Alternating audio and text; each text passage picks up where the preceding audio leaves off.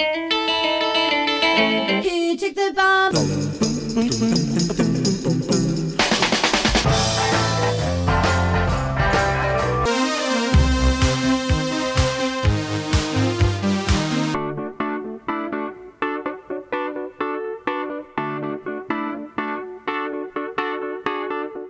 listening to Sound Opinions, and this week we're talking with independent artist Dawn Richard, whose 2021 album Second Line is one of our favorites of the year.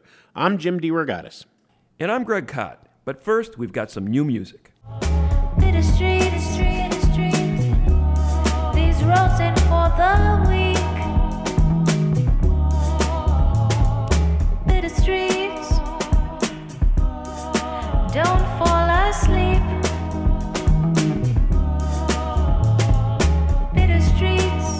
That is a little bit of a track called Bitter Streets from the new album by Sault, S A U L T, the fifth of its career. Uh, Greg, you had the two releases from last year, uh, kind of, they came as a pair Untitled Black Is, Untitled Rise as your number one album of the year. They were on my top 10 as well. Who is Sault? I wish I could tell you. Uh, we don't know. They have been uh, against uh, saying who the group is, who the driving forces are. We know a couple of names that have been associated.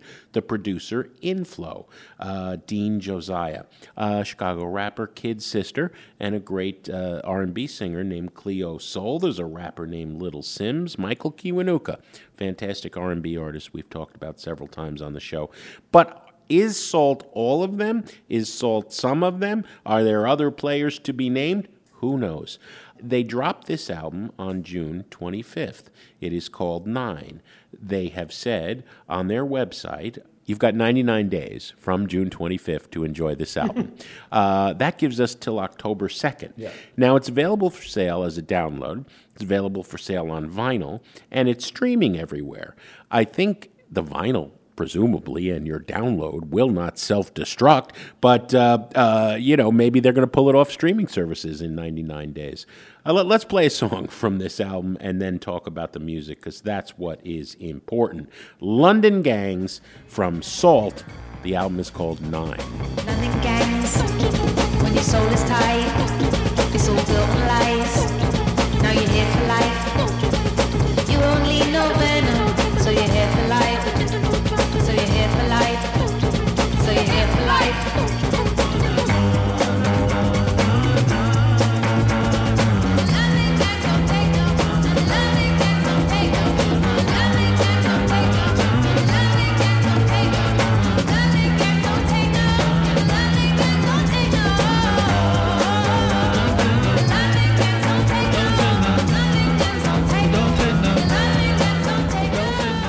That is London Gangs from the new Sault album Nine.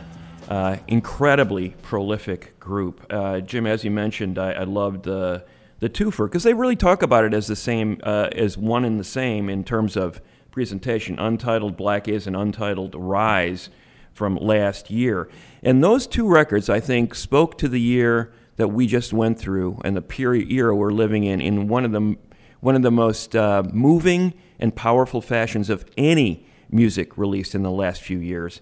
This was a broad look at the Black Lives Matter uh, experience, what it means to be a person of color in a world where you're not always, very rarely welcome. Yeah. And at the same time, they're talking about it in terms of resilience. Uh, In other words, hearkening back to uh, a lot of the messages we heard during the civil rights movement in the 60s, where we're going to get through this. It's really a struggle, but we're going to find a way through. On nine, they're being more specific. They're drilling down into their experience in, in, in Britain, growing up as a, a person of color in England.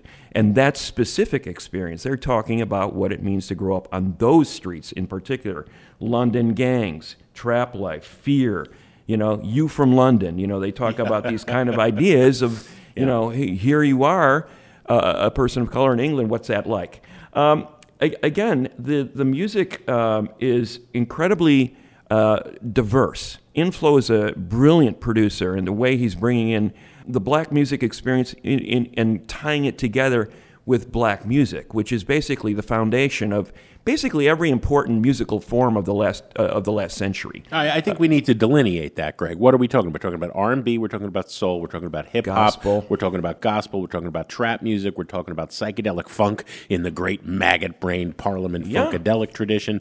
Essentially, the entire spectrum of the last half century plus. It's it's all there, and and they talk about gang life, and you know the the the perspective from the outside about gang life is this is evil. These people are criminals or thugs, and they're saying. Well, there's a reason these gangs exist. Yeah. Is because people of color feel they got to gather together in some kind of organization, some kind of community to protect themselves because death is around the corner. You, you know, straightforward uh, paths to business success are not always open to them. Absolutely, and and I think this this record uh, addresses that very directly. Uh, you mentioned Lil Simz. Uh, sh- she talks about I know killers in the street, but I ain't really involved. We don't want to cause any grief, but we get triggered when hearing the sound of So I know killers in the streets, but I ain't really involved. We don't wanna cause any grief, but we get triggered when hearing the sound of police. If you are a person of color, even if you're not involved in a gang or in crime, you are somehow touched by it because somebody you know is, somebody you know has been harassed or worse by, by police. You know, it's that experience. You know, when they talk about bitter streets, they're trapped. You know, and it's interesting how they use the word trap life. That that is ghetto music in America, right? In here, it's trap music, but it's also you are trapped in this life. How do you get out? And at the end of the album, they talk about a pathway out. But it's it's a moving experience. This group is incredible.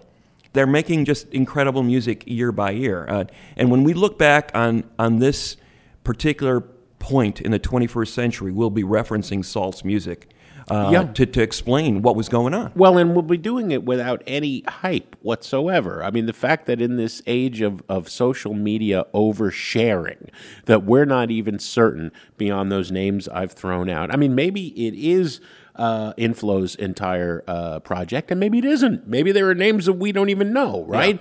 And, and and they don't care. What what they want to keep the focus on is the music. You know, it's going to be out there for 99 days. Yeah. Hop on it now. You know, nine is an important figure. Nine is a gun, right? A nine millimeter. And there is a lot of talk about guns. Uh, people may wonder, given how heavy you described this album as being, why I chuckled when you said You from London, that song. Uh, it's really funny. Yeah. Oh, you from London? I, I'm gonna be real with you. I had no idea, but you know what? I love Europe. Despite it being about London gangs, about the streets of England's uh, toughest areas, uh, I think there's a universality in this, Greg.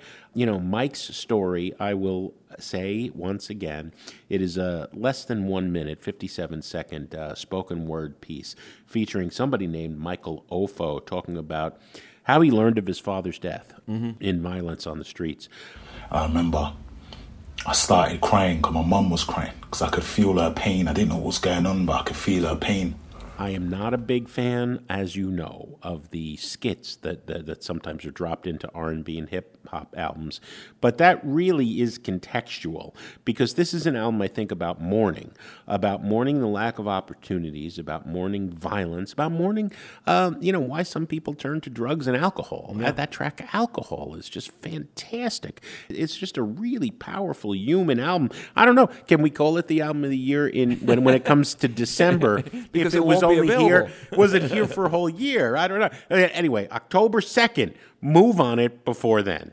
In the summer of 07, I was sure I'd go to heaven, but I was hedging my bets at VBS.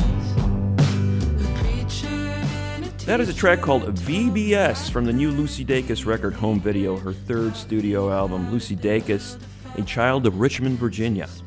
And uh, she sort of fell backwards into her recording career, wasn't really thinking about becoming a recording artist, was sort of writing songs for fun, helped out a friend with a school project, uh, ended up putting out a record as a result of that called No Burden that uh, filtered out into the internet and became a sensation. So, like 20 labels were interested in signing these artists based on a couple of songs She on was the gonna, internet. she was going to go to school and make movies. Yes, and this music thing was just on the side. Exactly. And then uh, that turned into something because Matador signed her and then put out the second record in uh, 2018 called Historian, which sort of upped the production values and uh, was widely praised as one of the best albums of that particular year. As if that wasn't a good enough year for Lucy Dacus, she got together with a couple of pals who happened to be named Julien Baker and Phoebe Bridgers, only the three of the best songwriters of the last decade, uh, teaming up for a little side project they call boygenius. They released an EP in 2018 that was so good it made my top 10 that year. Home video, this was a record that was in the works. Apparently, she was ready to release it last year. But COVID put that all on hold. She made the record basically with her band. Her previous record was produced by John Congleton. This was sort of an interior project with she and her band working in isolation, creating this record. And uh, now it's finally here. Here's a track from it called First Time from Lucy Dacus's home video on Sound Opinions.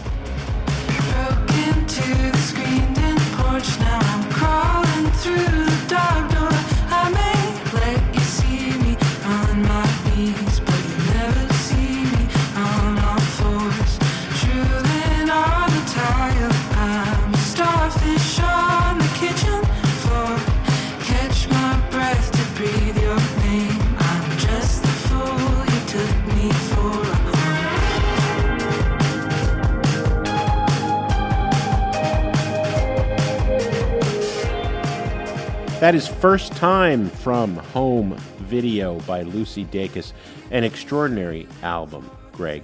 Uh, it's a concept record. This is a Bildungsroman. Think of it as a young woman growing up uh, as a teenager in conservative Richmond. She is from a conservative Christian family. VBS, which we bumped in with, is for Vacation Bible School. And she is questioning uh, the narrow mindedness of many of the people around her. She is questioning her sexuality. Many of the songs are set in her high school years.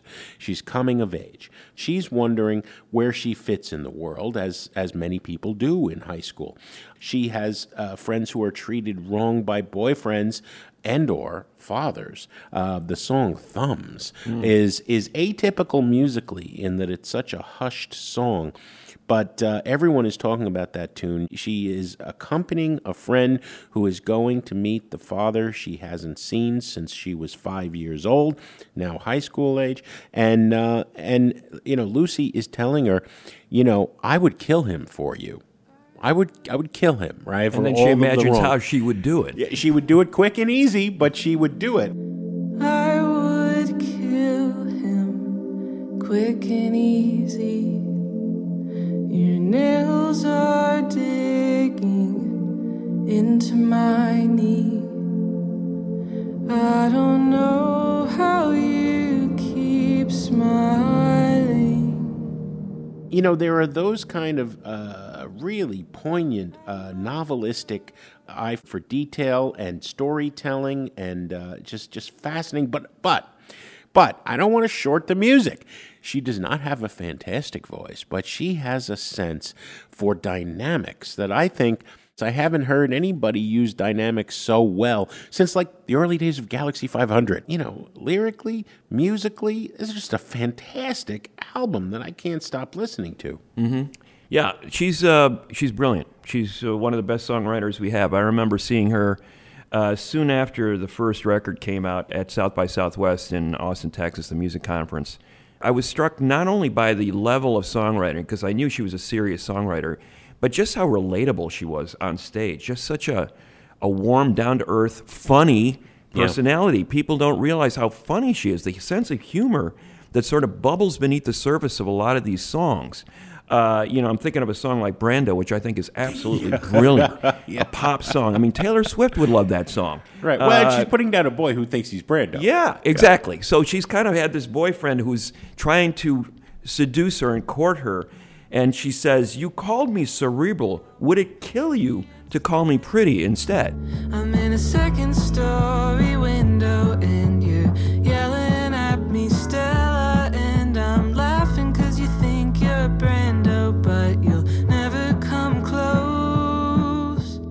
You know, and it's Yeah. kind of like, okay. Meanwhile, she's You not even sure she likes boys. No, no, she. uh, You know, it- that's part of this album too. Her, you know, admission that you know she is living a life that's considered a lie Uh, you know, in her in her church, you know, it's like you can't do that. You know, it's not Yeah. allowed. Yeah. And you know, being bisexual is a ba- is a sin.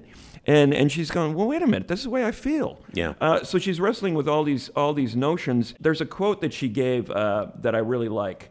I wanted to visualize the moment when you first reflect on your childhood, which I think can also be the moment the childhood is over. Mm. So she came back to Richmond after her first tour and realized everything's changed. Everybody looks at me differently now. Now I'm, and, and Richmond has changed for me too. I re- kind of realize these things that I've been carrying around from my childhood. So, you know, this is a very nuanced record in the, in the way she's looking at it. It's not self pitying. Her voice is, is pretty deadpan. She's not histrionic at all. But these songs have a way of devastating you. Like she Yeah. jumps from kind of like everyday details and then she'll kill you with a line. They go, Whoa, where did that come from? Like, Right. in, like in that song Thumbs, which is, it just sends a chill up my spine every time I hear it. It's so good about accompanying this friend to meet, Yeah. as you said, her, her you know, deadbeat dad and, and uh, you know, her feelings about that subject. So a brilliant songwriter who just keeps getting better with each record. What do you think of the latest from Sault and Lucy Dacus? We're both pretty enthused, but we want to know what your opinions are. Tell them to us on our Facebook group or in our Patreon community. Or you can leave us a voice message on our website, soundopinions.org. Coming up, our conversation with artist Dawn Richard on Sound Opinions. We still got a lot to Someone to drip like me.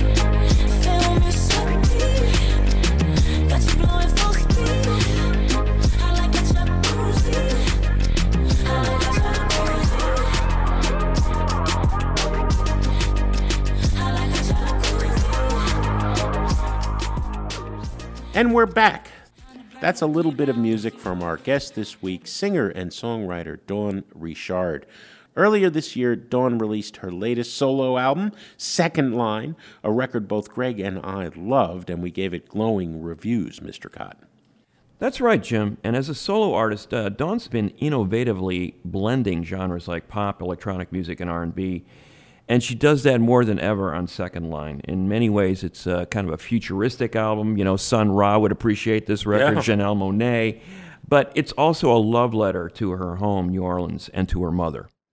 We caught up with Dawn and had a wonderful time talking with her, discussing uh, her unusual musical career trajectory, which began, believe it or not, as a member of the Diddy constructed girl group Danity Kane, made for television like the Monkees, Greg, and has led to where she is now an independent artist making music on her terms alone. Dawn, I got to ask you because your parents have been such a big part of your life, obviously, and these last two records have focused on them. I love hearing your mother's voice on Second Line. Thank you. And, Thank you. And dad was a big part of the previous one, right? I mean, what they represented in your life, that's quite a tribute. So, what is it about your parents?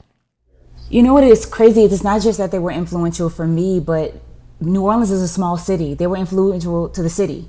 Both of my parents are educators, so they literally have taught about 60% of New Orleans just off of education alone. Like they both are elementary. Te- my, my dad taught music to all the elementary school education children, and my mom's like taught all the public school students in the in, in middle school to kindergarten and middle school.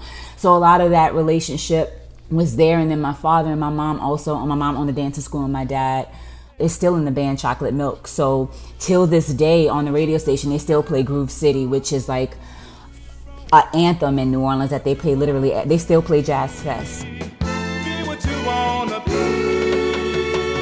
Outside of Groove City.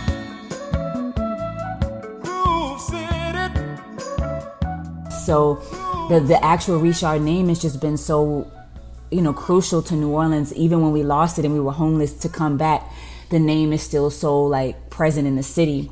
So it, it made so much sense for them to be a part of my you know my creative process especially with these last two albums because we moved back to new orleans. And on the 10th uh, 10 year anniversary of katrina my both my parents decided look we've been without friends without food without culture long enough let's go back home and that entire introduction back home me meeting the mardi gras indians again you know, with New Breed and introducing Chief David Montana, the Washitaw Nation on that album, using my dad's band as a lot of the samples for the album, and then having my mom speak about her side of the family, the New Iberia Cajun country part of her side. it really just shows you guys that it's not just about the city, but me as a survivor. I think my survival in the music industry is hugely a part of the fact that I'm bred from two survivors that come from a city that's known to have to be a survival city. Hmm. So it just makes sense that my entire story would bleed together with my parents. Yeah, that does make sense. I, I was reading an interview with you where you were talking about the fact that your parents, you had no illusions about what you were getting into when you got into the music business because of a lot of times because of what your parents were, were already telling you. Yeah, my dad painted a beautiful, ugly picture. he did. Uh, he was not shy about telling me he was signed to RCA. He was with Allen Toussaint. Like my dad had a struggle, and he was in a band. And so there were a lot of opinions, you know, and a lot of times everyone who can experience a band knows that a lot of times they don't they don't stay together and whatever reasons, percentages and publishing and all those things, the nasty things that you don't think most people go through when they think about being an artist. Uh, they were very real for my father. He was my mom was like, You're not gonna sing anymore because you're making ten dollars on a song and that's just not gonna cut it my dad was you know not really feeling the way the band was treated how they were like being told they had to conform to the sounds of what the 70s was at the time so i knew all of this coming, coming into it nobody was like yay music when i Hmm. decided to make this journey if anything my mom was like god oh my goodness Not you too. yeah, like not you, not you too. Exactly. That's exactly what she was like. And my dad was just kind of like up front, you know, and, and he knew it was going to be a struggle. So and even when I started my career, I it didn't it wasn't like I wasn't I knew it was going to be rough, you know. And even with that idea, it's still nobody could prepare me for the trajectory that I've had as an artist. My, it's just severely unconventional my entire journey. It truly is. It's almost like you did it in reverse. You know, you, you start with like one of the biggest names in the whole industry at the time with Puff Daddy being involved in your career early on.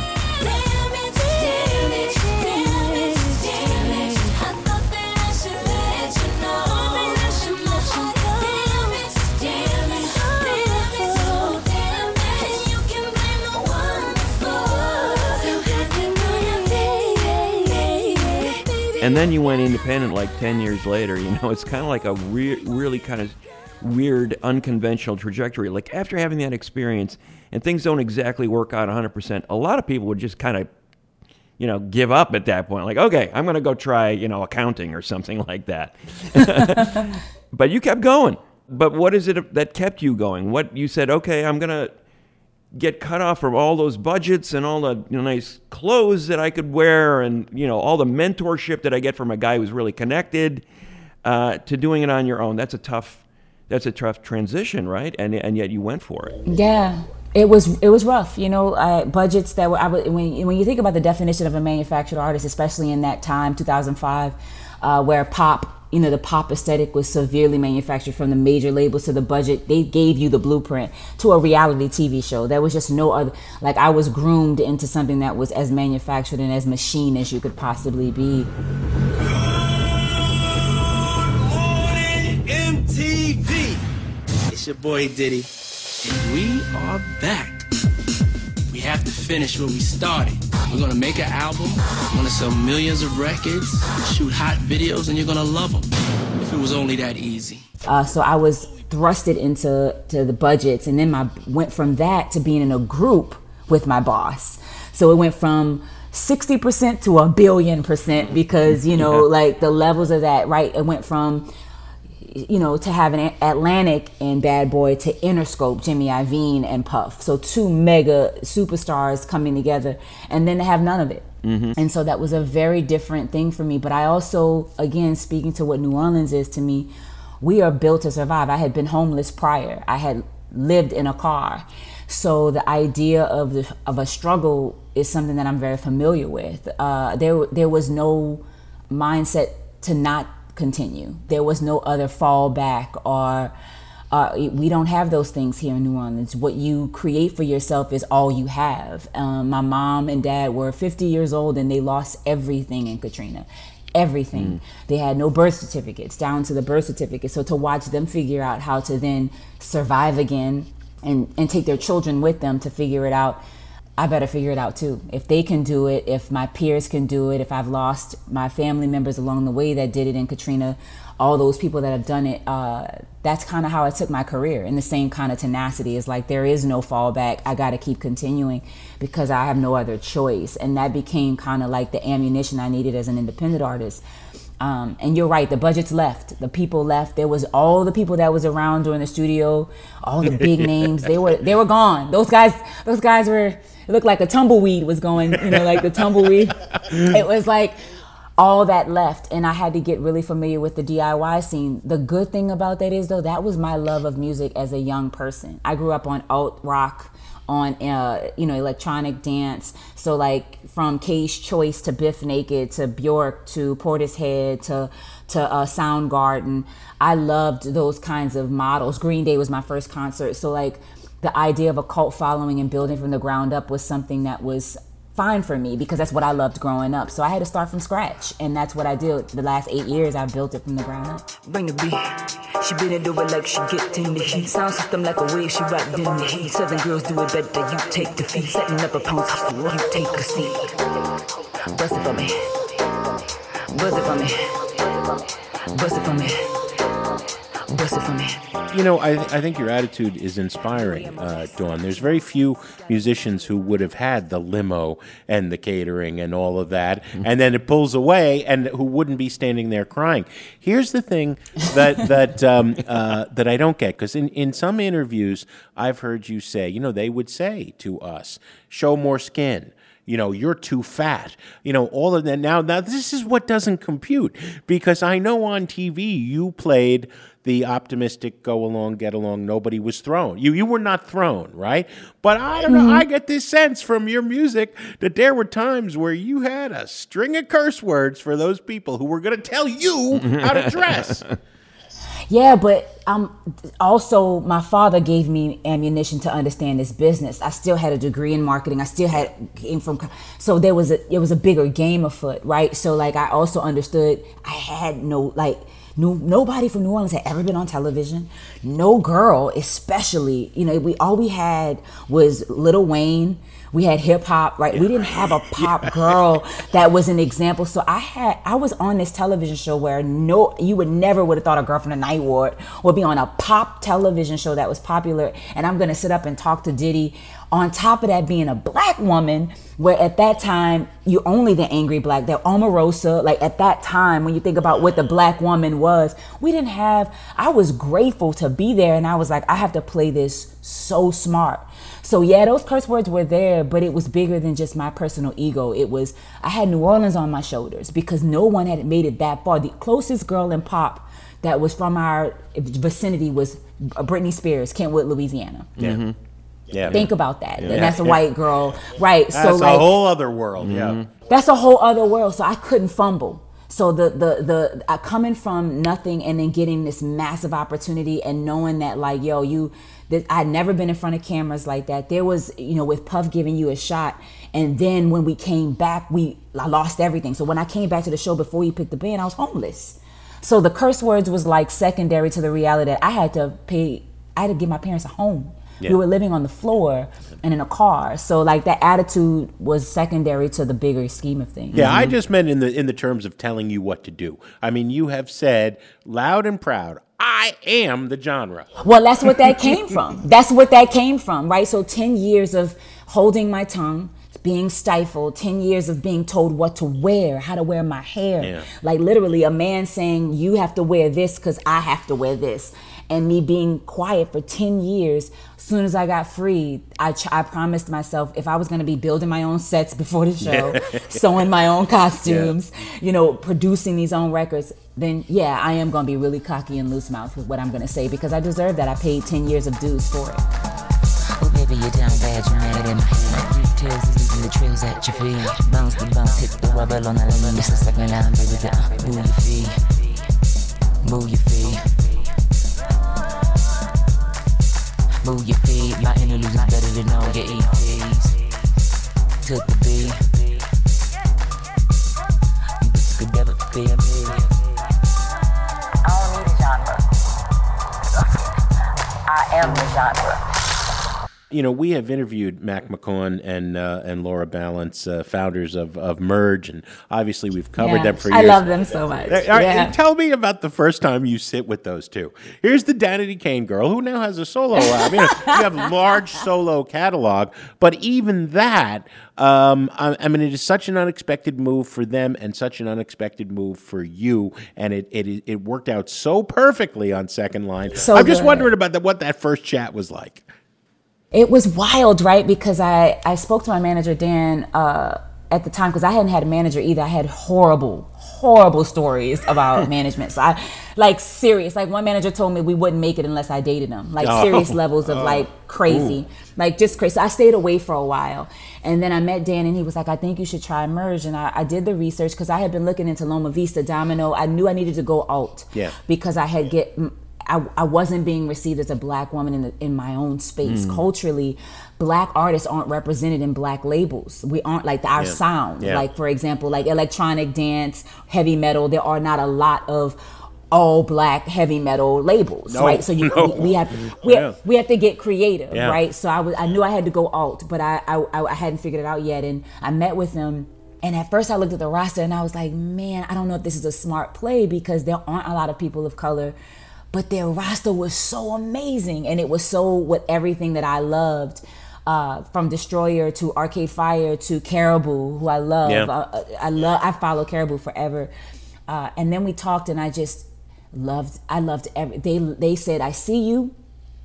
We love what you're doing. We don't want to change you. We understand your message because I told them that I wanted to to uplift black women in a space that we weren't seen and especially in electronic. And they said, "Okay, let's go. Where do we go from here?" And the acceptance was so massive, guys. You have to understand. I'd been ten years on a major label, and I never had the acceptance or the belief Yeah. in in my art that I had with this crew. So color became secondary. Not you know them not having a people of color that that was so out of. I was like, okay, fine. That, that I can't like not see them because the acceptance of like them saying no, we get you and we're behind you, and the mm. proof constantly that they've showed up for is I've never been treated like this as an artist, and I am so grateful that we both took the risk because I think this this this merge. It, for lack of a better, uh, uh, you know, you know, for like being, you know, Yeah, yeah. but, That's a- that's a good pun. But but This but, merger. yeah, this merger like was was beneficial for both of us in a way that I think will change the way like artists and, and labels understand artists. Like they won't just choose based off of what they conventionally think an artist should be. I was definitely not on their roster, but it was the best thing we could have ever done because now I sit in a space that I think they never thought they could have like pushed and they've done it beautifully, like beautifully. Um, and same here, I never would have thought I would have lived on a label where Destroyer lived Yeah. and do well, and yet here I am. Well, I just always am tripping on the idea of Dawn Richard compared to uh, uh, a Neutral Milk Hotel. Yeah. you know, but but really, you know, two visionary artists that wouldn't have fit anywhere else. Fit, I, I think. Merge is a home for um, Merge will be revolutionary. They are going to be the the blueprint of how labels, especially indie labels, should start taking risk on on just different types of artists that never would have you know you never would think that they would make sense together. I think this was much such a beautiful marriage, and I don't never want to leave now. Like they're stuck with me. they're so stuck with me because I just Yeah, think they yeah, yeah, yeah. understand they understand what I'm trying to do, and I think it's it's bigger than just what uh, what genre you're in. It's about the message. I think Merge cares about the message. They're making great artists, uh, and they're supporting great artists. Coming up, we'll continue our conversation with Dawn Richard. We're going to talk about how she's grown into being such a talented producer and how she creates cinematic stories with her music. That's next on Sound Opinions. And we are back.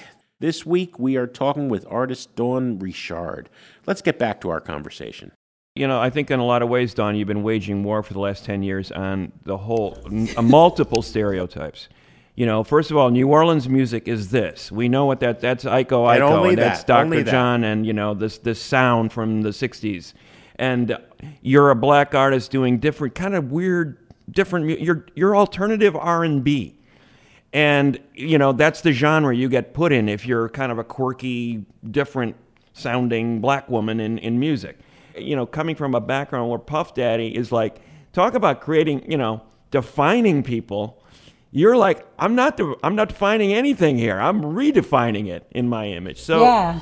that that's a huge leap on multiple levels on your part, uh, and that Thank takes a lot of courage. Yeah, I, but I think it's important, you know. I, but I've been, like you said, I think you nailed it, and you guys are seeing. I've been fighting my whole life, you are right, you know, long before uh, music, but just in general as a black woman, constantly never really fitting in. Like I, again, I loved anime growing up. I loved rock music. I'm never out from the south, but that's fine. I could be from the lower ninth ward and Green Day be my first concert, but that meant I was an outlier always. So this wasn't something that just kind of came up. I've always been familiar with kind of fighting to be who exactly who I, I saw myself to be. And I think the biggest thing that I realized in my career was a lot of times uh, even with being with Puff, I was being told what I needed to be in order to be successful. And I never ever saw myself as the thing that I kept being defined as. Uh, so it was important for me this time around to be unapologetically if I if I did get this shot because I knew it was a far a far cry because I knew the moment I did my solo music the way I wanted to do it, I was already told if I went this route, I would fail. I asked Puff to sign me. I asked the major labels when I when Dirty Money was finished. I said I'll stay with you if you support me with the sound. And they told me if you make this music, we won't sign you. Hmm. And Wow. so I knew this was going to be a risk. Uh, but I felt like if I failed, it should be on my terms. And what I, I chose then and what I realized, I never knew my race would dictate my sound. I never thought that that would dictate what I would be until I was told. I was in a predominantly white girl group writing the music and we were making hits. The moment the white girls left and I was singing the same songs, they weren't pop hits anymore. That's a wild concept. Think about that. Like I was in a group where I was making the records and writing with them, but the moment my face was on the same songs, they weren't considered as dope anymore. Hmm. And then I got with my boss, who is the biggest person of all time, and our album wasn't successful. And so he quit on it because he was he he had a vision. We had all these amazing people in it. So I twice my career was totally dismantled by without my power. Like I I just had to watch my career. So it was important for me that if I was gonna fight, oh, it was on my terms. And that you're right. As I got through my projects, I realized, damn, my race is really dictating how people see me. I feel the pressure. I feel the pressure. Feel the pressure when you feel the pressure. When I'm running to you, feel the pressure. Feel the pressure when you. I feel. especially with second line i did realize when you look at electronic genre a, s- a genre that came from detroit Yeah. house house Right. music detroit chicago Yeah. new jersey it was very black house music dance music was black ballroom culture black has now been infiltrated by if you look at any award show any nominations it's white djs not even pro- like it's some producers but mostly it's djs with featured artists singing on it. So an artist like me i've got to fight twice as hard because if i'm not a dj and I'm not a producer that has features. If I'm just the actual artist producing the stuff as well as singing it and doing dancing, you know, dan- dancing in the eight count, I'm now not that. Yeah. All right. Well, I made this point when we reviewed the record uh, a while back on the show that I think you are uh, one of the most revolutionary producers. It has nothing to do with I'm going to compare you to a black woman uh, since Missy Elliott. Right. Wow. So Oh so my gosh. so so talk to me about your approach as a producer. How do you run your studio? How do you work with your collaborators? You know what what's the Brian Eno stuff you're doing at the mixing desk? Yeah, so for me, uh, I've always loved sound design. That's mixing and sequencing has been the the, the journey for me. And I, every time I collab, I never perform or work with the same producers twice, Mm. ever. So each project has had a different, you know, Yeah. like someone that nobody knows. I get it and I say, okay, we're gonna build this from the ground up. And for, whether it's analog, Omnisphere, whether we go f- with uh, Moog or we do it with uh, live sound, timpanis, or whatever we have to do it's built by myself with that other producer. Not, I never work with more than three to four people because I think it's important that I have a sound 1st E- No matter what the album is, you know it's my sound as soon as you hear it. Uh, with this project, I work with the incredible Ela Orbis, Black Kid. We did it in a motel, like in a dirty motel. You rented a motel, room? No, he lived in the motel. He- He, lived in the motel, Wow. and, and I visited him, and I was like, oh my! He made it so cozy and so fly. But from the outside, it looked like you might the Bates Hotel. Like from outside, it looked like you might get stabbed. Um, it was so it was really the coolest experience and he's young guy and and we and he had never been pushed like this before and it was important that I knew coming into it, sequencing was going to be imperative because we're going to be putting a lot of genres together. Mhm. I wanted, I want, I've been listening to a lot of Larry Heard. Uh, I knew that I wanted to incorporate. I knew, you know, house, so I had to li- listen to the the greats. Um, I listened to Daft Punk. I listened to Hans Zimmer as far as score, scoring the Blade Runner soundtrack. I knew that I wanted something that embodied uh, New Orleans, but didn't sound like New Orleans Yeah. because the story is New Orleans, but this is the possibilities. This is the future. So it won't be anything you've heard before. So you can't, you know, people were expecting brass bands, and I was like, no, I, I actually defined it by listening to the BPMs of brass bands, of second lines, and applying the BPM and the cadence, but then making it sound completely different. So never taking it literally. Yeah. Never. Yeah. Mhm. Yeah. Yeah, and that's what we and I do that with every project is how do I create something that isn't hasn't been done before? Take, you know, pay homage, but figure out how to manipulate it so that it has its new a new journey to it. And this album was so much fun to make because of that. Well, I, I love it, and uh, but let me, you know, we're two uh, music critics, Dawn, right? So we always Yeah. have something to grouse about. Let me ask you, because I've never been able to. I am always thrown by what, for lack of a better term, I'm going to call skits, right? I love your Uh-huh. mom, right? I would sit and listen to her talk for four hours, okay? Yeah. But the one thing about Second Line, I had to make my own playlist because I, you know, I get tired of King Creole. Have you ever been to a second line? Oh, yes, indeed. I get tired of uh, selfish outro, right? Uh, parts of it, or, or, or voodoo, the outer mission, right? And I want the play. I, I don't want the ride to be derailed, right? So, so I'm asking, as an artistic decision, when you decide to put in these interludes between songs, what is the thinking? How how would you defend that from me being an ignorant jerk? Well, it's not an ignorant journey. I think that's was part of the art, right? Some people Mm. will like it, some people don't. It's it's not just a sonic experience for me. It's visual. Mm. So I'm applying something beyond just your ears, right? Voodoo outro wasn't there for you sonically. It was there for you, me visually when I'm creating the eight count for live. Ah. When I'm creating the music video for uh, that's about to come out for the Voodoo outro, right? Selfish is an introduction into the next album. So it's not there, right? It's not there for you now. You are thinking it's big. there for you Always, later right? Okay. all right. always right so so that but that's that's okay that just like I have since the beginning of my career, interludes has been the most fun thing to create. Mm. And if you check my trajectory, most of the time my interludes are better than half the songs I write. And people hate me for it because they're like, why is this not a song? Um, and I love that because, again, I feel like it pushes. When I used to read literature, one of my favorite things I love my grandmother, she had a PhD in library science, I used to live in the, the library. I used to love when chapters, when I would be reading a chapter, and one chapter would be like two pages, and it'd be one of the best chapters, and I'd be like, why did they do this?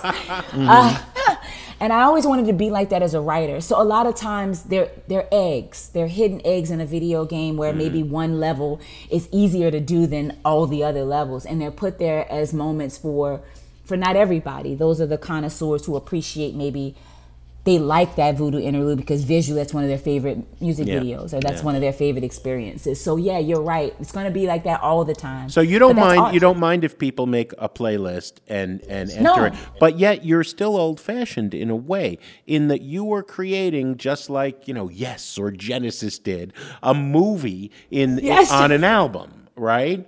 You got it, and that's my I, one of my favorite albums, by the way. Um, it- but but that's your that's the point. How do I give you New Orleans in the future if I can't give you a visual to go with it? Because no one's ever seen New Orleans like that or even heard it. I've got to give you longer experiences because they have not even really. Some people are going to be like, "This don't sound like New Orleans." Right, because you've never seen Blade Runner in New Orleans. You've just never seen that, right? So I'm trying Yeah. to create a sci-fi experience in a place that you you're still dated to see it in the 70s and 60s, like you guys said. So sometimes I've got to elongate and shorten and maneuver it because I'm not just giving you something you put on your headphones. It's something that I've got to I got to take you to a world you've never been to. Well, I, and I, you know, Jim and I argued about this on the show because I loved hearing your mother's voice. I love And her I- mother. you know what Give, I- give mom? Hey, Mac McCaughan, give mom a solo album. no, all right? mom, mom, con- mom, mom contextualizes the songs for me. Like, what does it mean to oh love a Louisiana woman, a girl? Oh my God. You have to be willing to. Gotta be ready. you have you got to be willing to take it like she give it to you. I mean, she's gonna tell you what she feels. She's gonna be honest with you. She's not gonna back down. She will not back down. They'll tell you they say, don't mess with a Louisiana girl.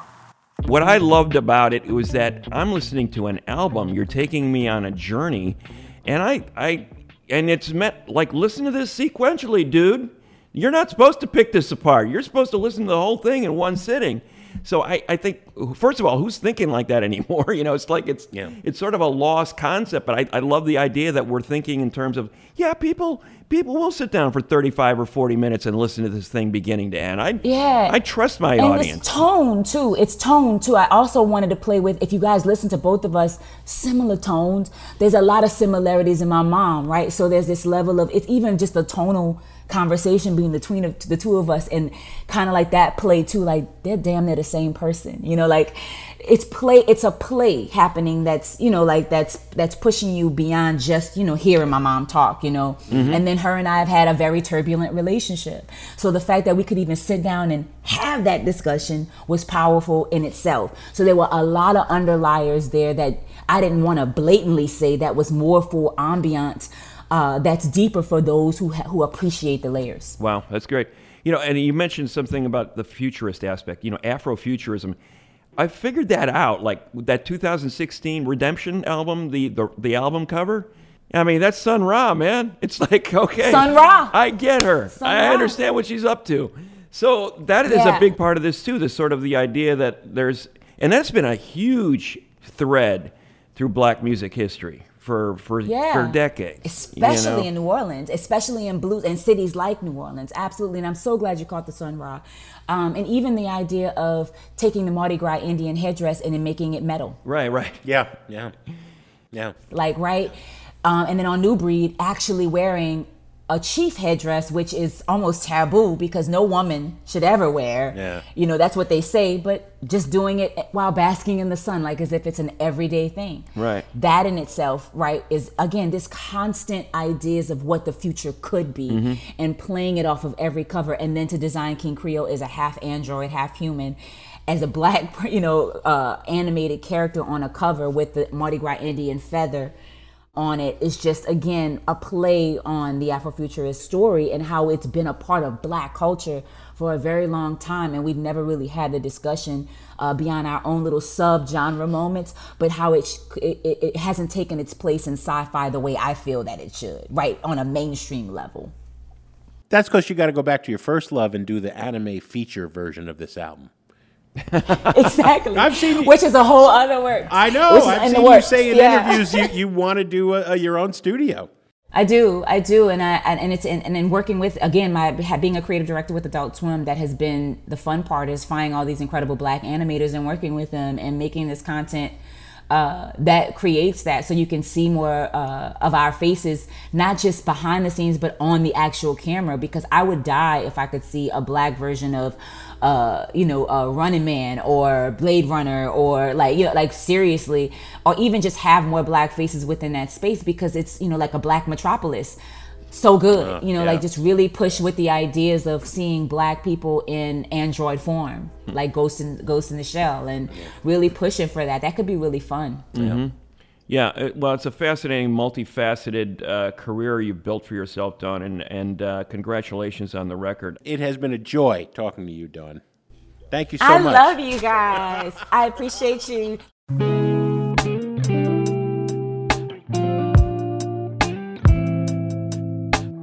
That wraps up our conversation with Dawn Richard, and as always, we want to hear from you. Who are some of your favorite genre blending artists a la Dawn Richard? Leave a voice message with your opinions at our website, soundopinions.org. Greg, what do we have on the show next week?